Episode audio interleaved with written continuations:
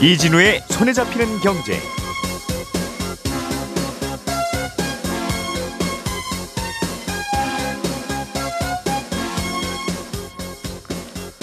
안녕하십니까 이진우입니다. 우리나라의 7월 외환 보유액 잔액이 사상 최대치라는 보도가 어제 나왔습니다. 외환 보유액이라는 건 뉴스 듣다 보면 꽤 자주 등장하는 단어인데 이게 어떤 것이고 외환 보유액이 많으면 뭐가 좋은 건지 오늘은 이 외환 보유액이라는 개념에 대해서 좀 더 자세하게 좀 알아보겠습니다. 우리나라는 세금을 현금으로만 내게 되어 있는데요. 어, 물려받은 재산 중에 예술품이 많거나 하면 그 예술품으로도 세금을 낼 수 있게 하자 이런 논의가 꽤 활발합니다. 세금을 예술품으로 내면 어떤 문제가 있어서 지금은 못하게 막고 있는지 다른 나라는 이 문제들을 어떻게 풀고 있는지 이 내용도 들여다보겠습니다. 구글이라는 회사 아시죠? 이 회사도 스마트폰을 만들어서 팔고 있는데 그동안 이 스마트폰 안에 들어가는 반도체는 다른 회사들이 만든 걸 사다가 사용하고 있었습니다. 그런데 앞으로는 이 반도체를 어, 자기들이 직접 만들어서 쓰겠다고 발표했는데요. 그게 왜 중요한 뉴스인지 오늘 살펴보겠습니다. 8월 5일 목요일 손에 잡히는 경제 광고 듣고 시작하겠습니다. 우리가 알던 사실 그 너머를 날카롭게 들여다봅니다. 평일 아침 7시 5분 김종배의 시선 집중.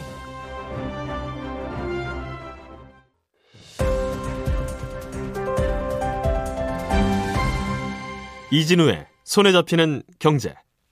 예, 경제 뉴스를 조금 더 쉽고 재밌게 전해드리려고 하루 종일 고민하는 음, 세 분과 오늘 아침도 함께합니다. 에셋플러스의 김치현 경제뉴스 큐레이터 그리고 손에 잡히는 경제 박세훈 작가 김현우 행복자산관리연구소장 세 분 어서 오십시오. 네, 안녕하세요. 예, 재밌게 쉽게 전해드리려고 고민하는 네. 실제로 그런지는 잘 모르겠네요. 노력도 합니다. 고민과 노력 많이 하고. 고맙습니다. 늘 오늘은 박 작가님이 준비해 오신 소식부터 먼저 보겠습니다. 네. 우리나라의 7월 외환 보유액이 사상 최대치라는 뉴스가 있던데 네. 에, 얼마예요? 금액이? 어, 지난달 기준으로 4,586억 달러니까 우리 돈으로 한 524조 정도 됩니다.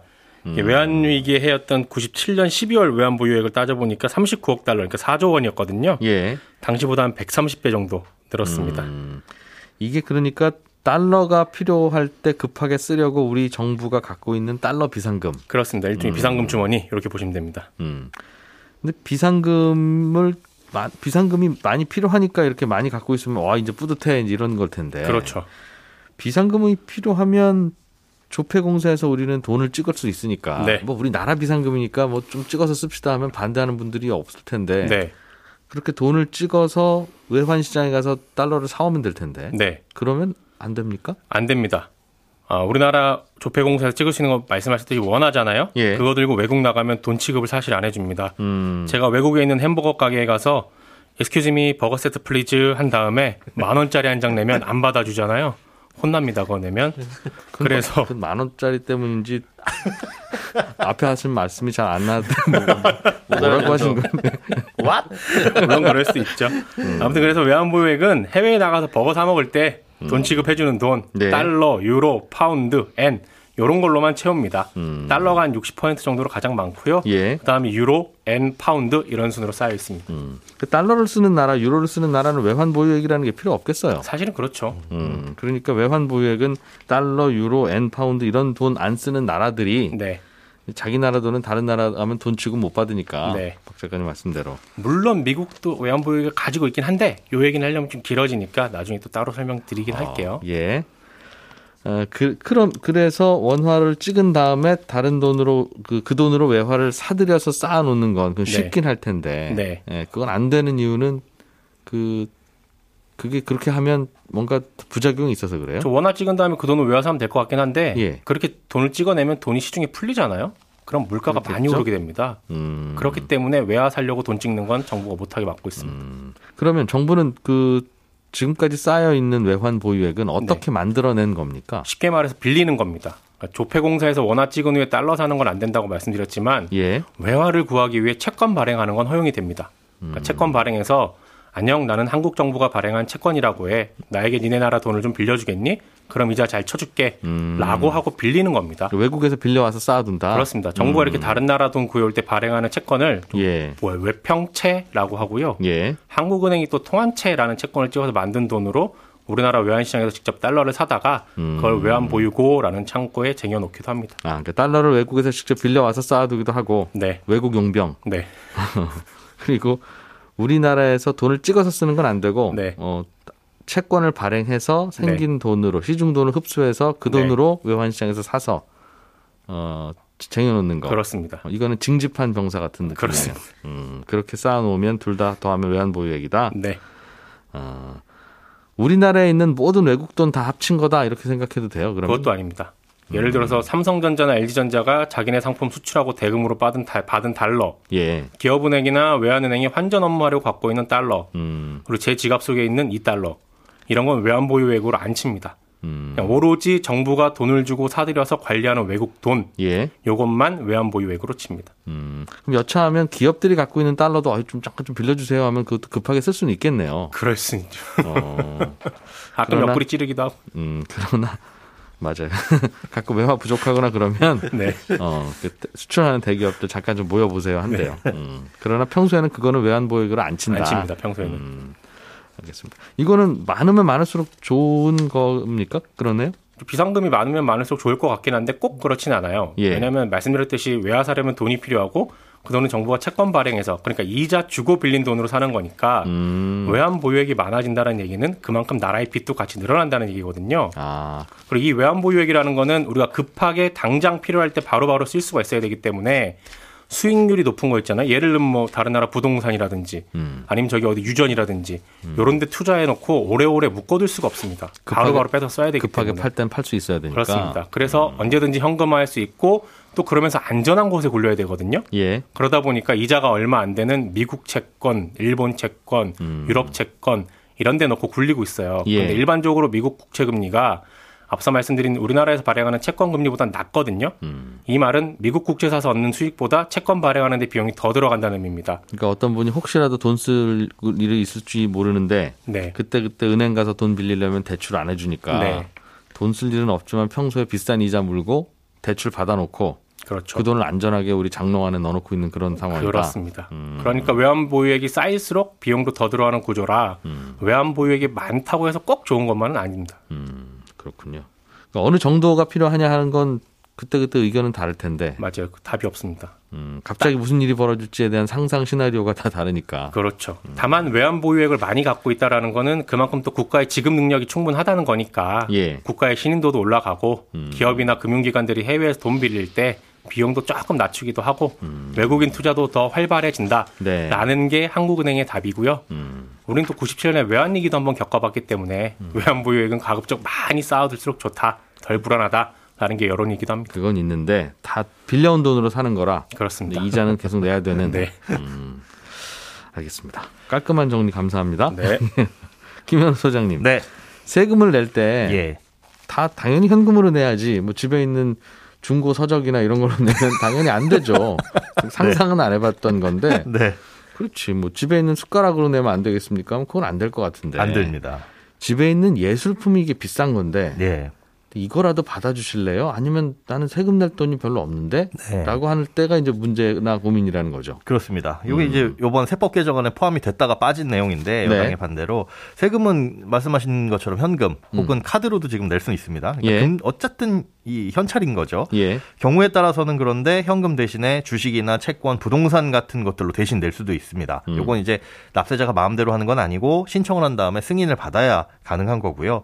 어, 취지는 뭐냐? 일시적으로 거액의 세금을 내야 될 경우에는 이 납세자가 부담이 클 수 있으니까 예. 납세자 편의를 좀 봐주자라는 제도입니다. 음. 이게 과거에는 다양한 세금에 대해서 물납이 허용됐었는데 탈세에 이용되거나 뭐 취지에 맞지 않는 경우가 있었어요. 그러니까 세금을 우리가 보통 부동산을 샀다가 팔면 양도세 같은 걸 내잖아요. 네. 근데 이걸 부동산을 세금으로 내면 그 차익에 대한 양도세는 또 부과가 안 됩니다. 아. 그런 그런 그러니까 2억에 산 부동산 20억 됐는데 네. 팔아서 내려고 하면 세금이 10억인데 그렇죠. 그냥 20억짜리 부동산이니까 20억으로 받아주세요라고 하면 본인은 20억 20억 으로. 세금 아낄 수 있는 거니까. 그렇습니다.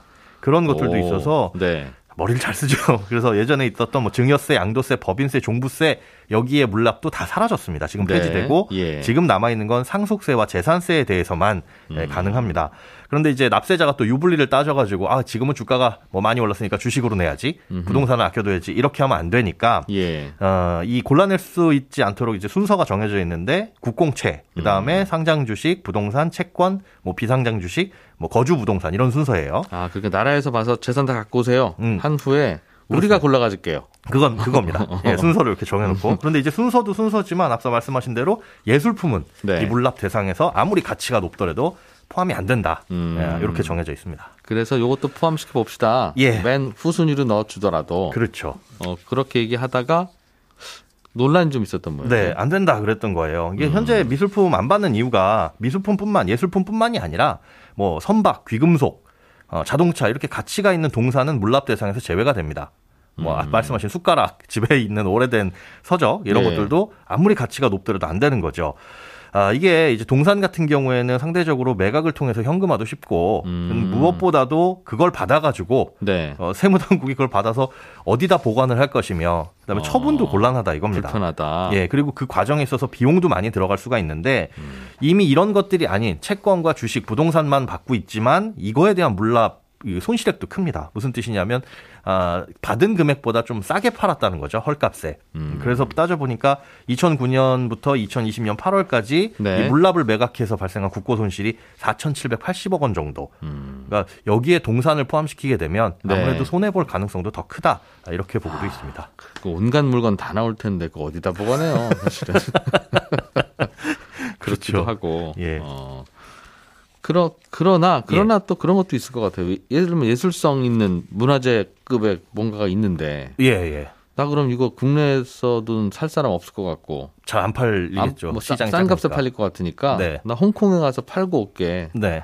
근데 이거 그냥 국가에서 어차피 문화재로 갖고 있으면 좋지 않아요? 네. 뭐 그런 얘기 하러 오갈 수는 있겠죠. 맞습니다. 뭐 문화재는 어차피 해외 반출이 안 되고 있지만 음. 그런 게 아닌 문화재까지는 아니지만 그래도 국내에서 보유하는 게 가치가 네. 큰 그런 예. 예술품 같은 게 있을 텐데 음. 실제로 그걸 우려해서 예술품을 이런 물납 대상에 포함시키자 하는 주장도 그게 가장 큽니다. 네. 아, 물납을 하는 나라는 전 세계적으로 우리나라 빼고 네 나라가 더 있어요. 일본, 영국, 프랑스, 독일에서 운영 중인데 네. 독일은 우리나라 마찬가지로 상속세와 재산세에 한해서 허용이 되고 있고요. 아, 안- 그 물건으로는 안 받는 나라가 굉장히 많군요. 오히려 더 많습니다. 물건을 아. 받는 나라가 적어요. 네. 일, 일본과 영국, 프랑스는 상속세에 대해서만 물납이 가능합니다. 이 중에서 일본 같은 경우에는 동산도 허용해요. 뭐 선박, 항공기, 건설기계 다 갖고 와라. 이런 건데. 네. 근데 재미난 건 이제 영국과 프랑스와 독일 같은 경우에는 물납 대상에 주식 채권 이런 건 안 되고 음. 문화재와 미술품만 받고 있습니다. 사실 주식 채권은 개인이 팔아와 하면, 하면 되는 거고. 그렇죠. 저도 안 팔립니다. 그러면 국가가 또 안 팔리죠. 네. 어차피, 어차피. 내가 팔기 힘든 거 나라가 팔아준다고 잘 파는 건 아니니까요. 거니까. 맞습니다. 음. 아, 그런데 우리나라, 일본 같은 경우에는 이제 세금 확보와 납세 편의를 목적으로 하고 있는데 네. 영국, 프랑스, 독일 같은 경우에는 예, 예술품과 문화재만 받는 이유가 음. 역사적이고 이제 문화적으로 가치가 있는 자산을 국가에서 보존하자 이런 의미가 음. 좀 큽니다. 네. 그래서 부- 국가적 보존 가치가 큰 건 아까 말씀하신 대로 국외로 빠져나가거나 시장에서 사라지지 않게 아, 나라에서 보유를 하자 음. 네. 이런 의미거든요. 예. 그래서 그런 의미에서 우리나라도 학술적, 예술적 가치가 큰 문화재나 미술품은 음. 국고 손실의 위험이 크지 않다고 판단이 되면 네. 그때는 물납을 허용하자라는 개정안이 뭐 민주당에서 발의돼 가지고 현재 음. 올라가 있긴 합니다. 그런데 예. 이- 이유도 있겠네요. 예를 들면 해외로 문- 문화재급 어, 예술품이 빠져나가는 걸 막기도 하고 네. 어, 뭐 어차피 정부가 그런 거 구에다가 국립 뭐 미술관 이런 데 예. 넣기도 하고 하니까 네. 그런데도 불구하고 미술품으로 세금 내는 건 막자고 주장하는 측의 이유는 일단 네. 제가 추측하기에는 왜 하필 그분 돌아가시고 나서 미술품 많은데 왜 왜 갑자기 이 얘기 지금 꺼내는 거냐?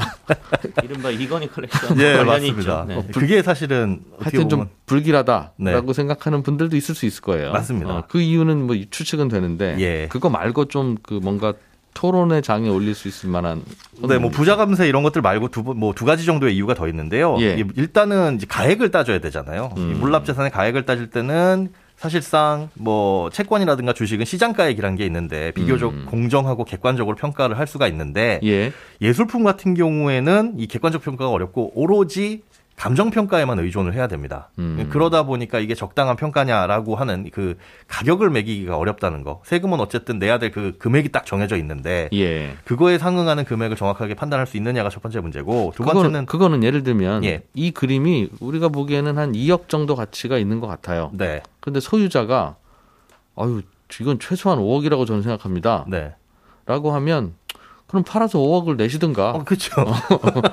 어떻게 2억이라도 내시 뭐 받아들일까요 말까요 하면 합의되는 거 아니겠습니까? 그런데- 너, 무 깎을까봐 그러나요? 그런데 팔아서 5억을 내시는가요라고 한다면 이 취지에 또 안 맞는 아 거죠. 그럼 진짜 팔아오니까 이거 막 국가가 소유하고 보존할 가치가 있는 예술품 받아준다고 했는데 네. 그러면 팔아 오시든가요라고 아, 한다면 모순이 그럴 수 생겨버리죠. 있겠네요. 예. 네, 또두 번째는 이제 국가가 소장할 만한 가치가 있는 예술품만 받아준다 했는데 네. 그게 진짜 그런 가치가 있느냐를 음. 뭐 역사적이나 학술적이나 문화적, 예술적, 지리적으로 다 판단을 해야 되는데 그거 사실은 전문가가 판단해야 되는데 그렇죠. 그럴 능력이 되는 지금 기관이 있느냐?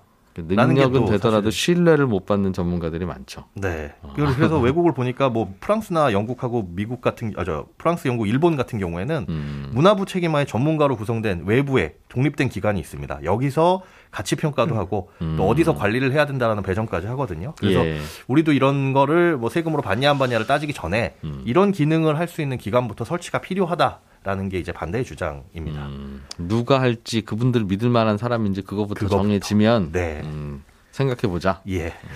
그래서 그래서 아무튼 이건 안 받기로 한 거죠? 지금 세법 개정안에 안 들어가 있고 네. 민주당 발의안에는 아까 말씀드린 대로 아, 당장 그런- 시행되는 건 예, 아니다. 음. 발의는 되어 있는 상태입니다.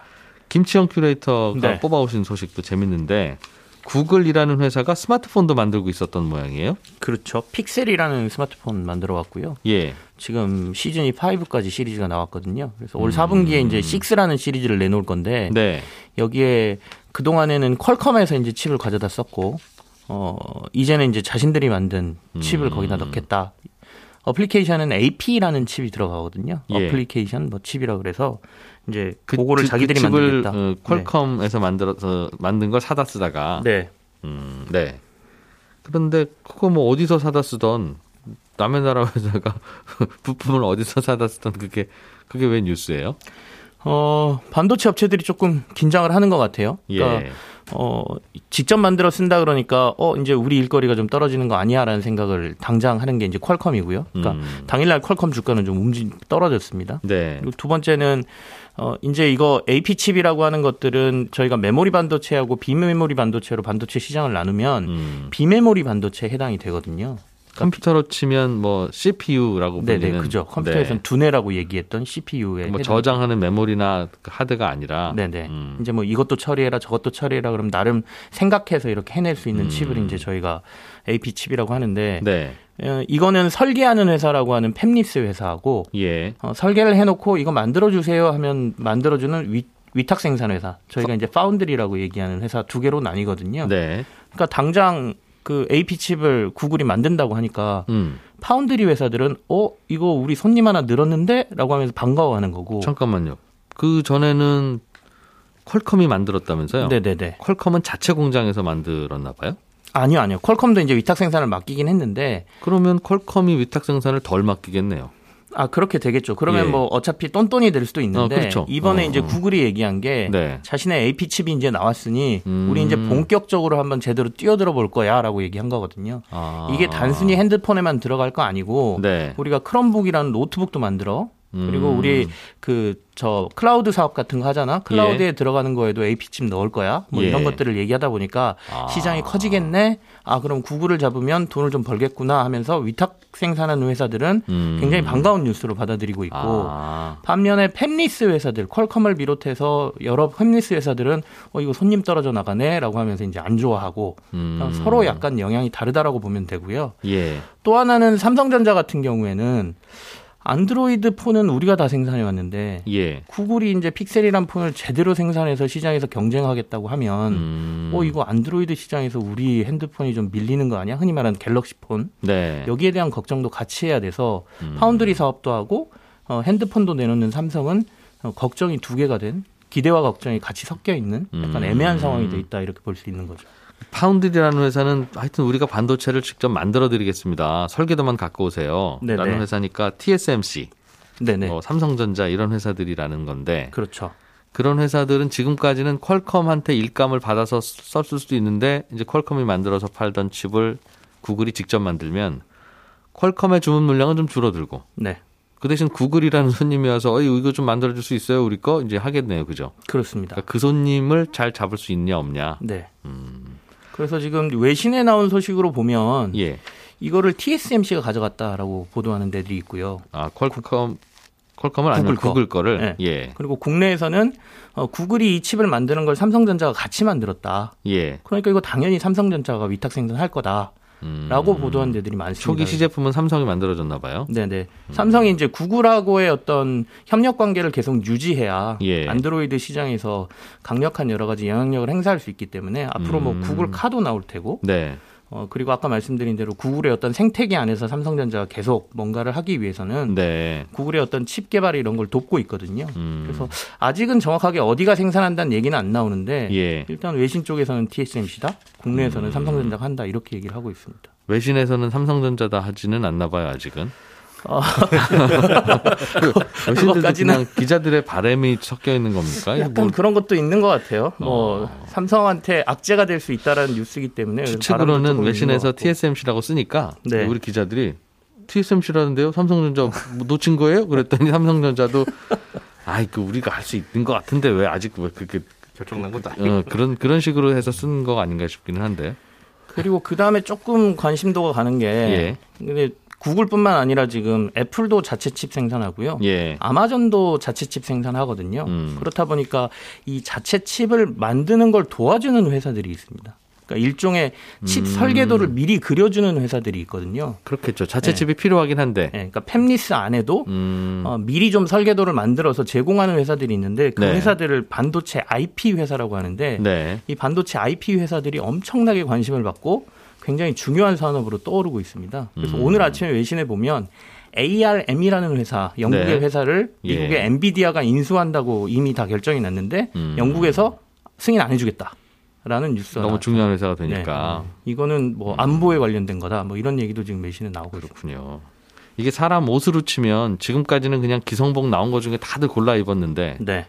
생각해 보니까 아 이게 내 몸에 딱 맞는 이쁜 거 좀 하고 싶은데 기성복에는 마음에 드는 게 없어서 에이 그냥 내가 내 옷 만들어 입겠습니다 라고 이제 선언하는 분들이 많아지는 거네요. 그죠? 맞습니다. 반도체 쪽에 맞춤형이 어. 많아진다 이렇게 보시면 되죠. 그러다 보니까 그럼 옷 디자인 본인이 할 수 있어요? 하면 그건 좀 자신 없는데 어디 디자이너 좀 하나 보내주실래요? 이제 하는 게 그게 네. 이제 AP 회사, IP 회사라고 하는 네, 요즘 맞습니다. 인기 높아지고 있다는.